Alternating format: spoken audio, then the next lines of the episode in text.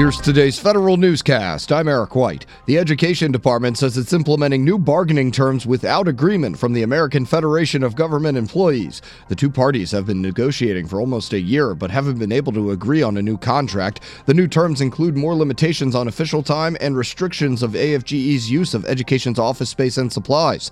They don't include the department's policies on telework, employee training, and disability exceptions that were part of the previous agreement. Education says the new terms went into effect earlier this week.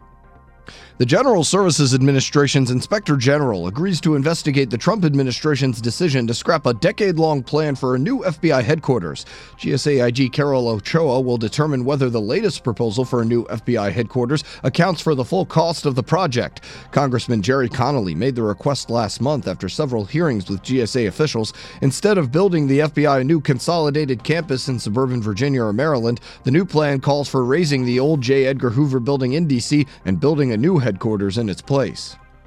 GSA jumpstarts the IT modernization initiative. The General Services Administration awards five contracts for Phase 1 of the Centers of Excellence initiative to modernize federal technology at the Agriculture Department. Under each section of the COE, the winning vendor will provide planning and strategy services to help USDA develop a roadmap for modernization across five areas cloud adoption, IT infrastructure optimization, customer experience, contact center, and service delivery analytics. Additionally, GSA announces Bob DeLuca has come over from the Overseas Private Investment Corporation to implement the day to day operations of the COE initiative. I'm Jason Miller. An updated version of the president's management agenda will be issued next week. Margaret Weichert, deputy director for management at OMB, tells House lawmakers IT modernization will be at the core of the PMA, but Weichert says it will require a broader approach of more than just technology to address the root causes of federal management challenges.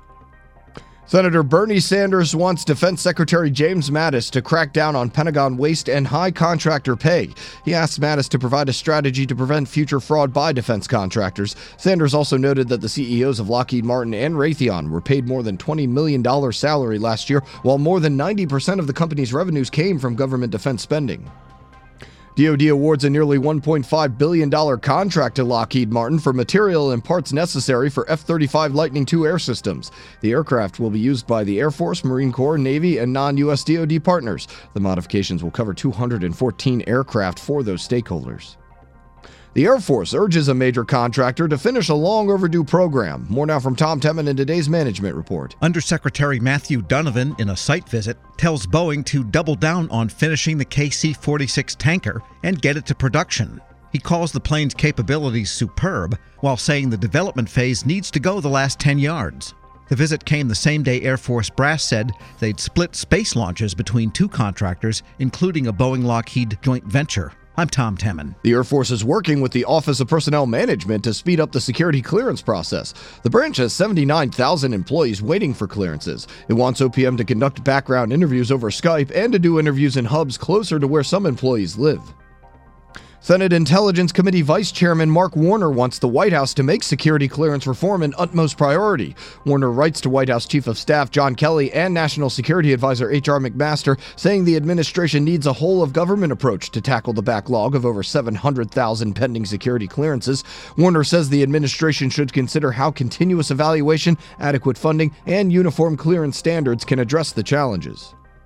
A federal court rules the Army Corps of Engineers is responsible for $300 million worth of flood damage across four Midwestern states. Federal News Radio's Jared Serbu has more. The 263 page ruling comes after a trial that lasted for more than two months. The judge agreed with plaintiffs in a lawsuit that said the Corps' management of the Missouri River caused more frequent and damaging floods, destroying private property in Missouri, Kansas, Nebraska, and Iowa. Attorneys say the changes flowed from a management decision the Army Corps made more than a decade ago that was intended to preserve habitat for endangered endangered species while deprioritizing flood control.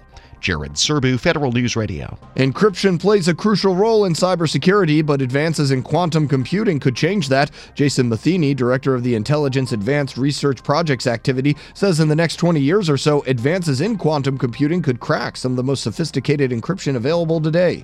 IARPA is a leading authority in quantum computing research. In recent years, the National Institute of Standards and Technology and the National Security Agency have called for open collaboration with the public to develop quantum resistance encryption. Find these stories at federalnewsradio.com and subscribe to the Federal Newscast on Podcast One or iTunes. You can also follow us on Twitter at Federal Newscast. I'm Eric White.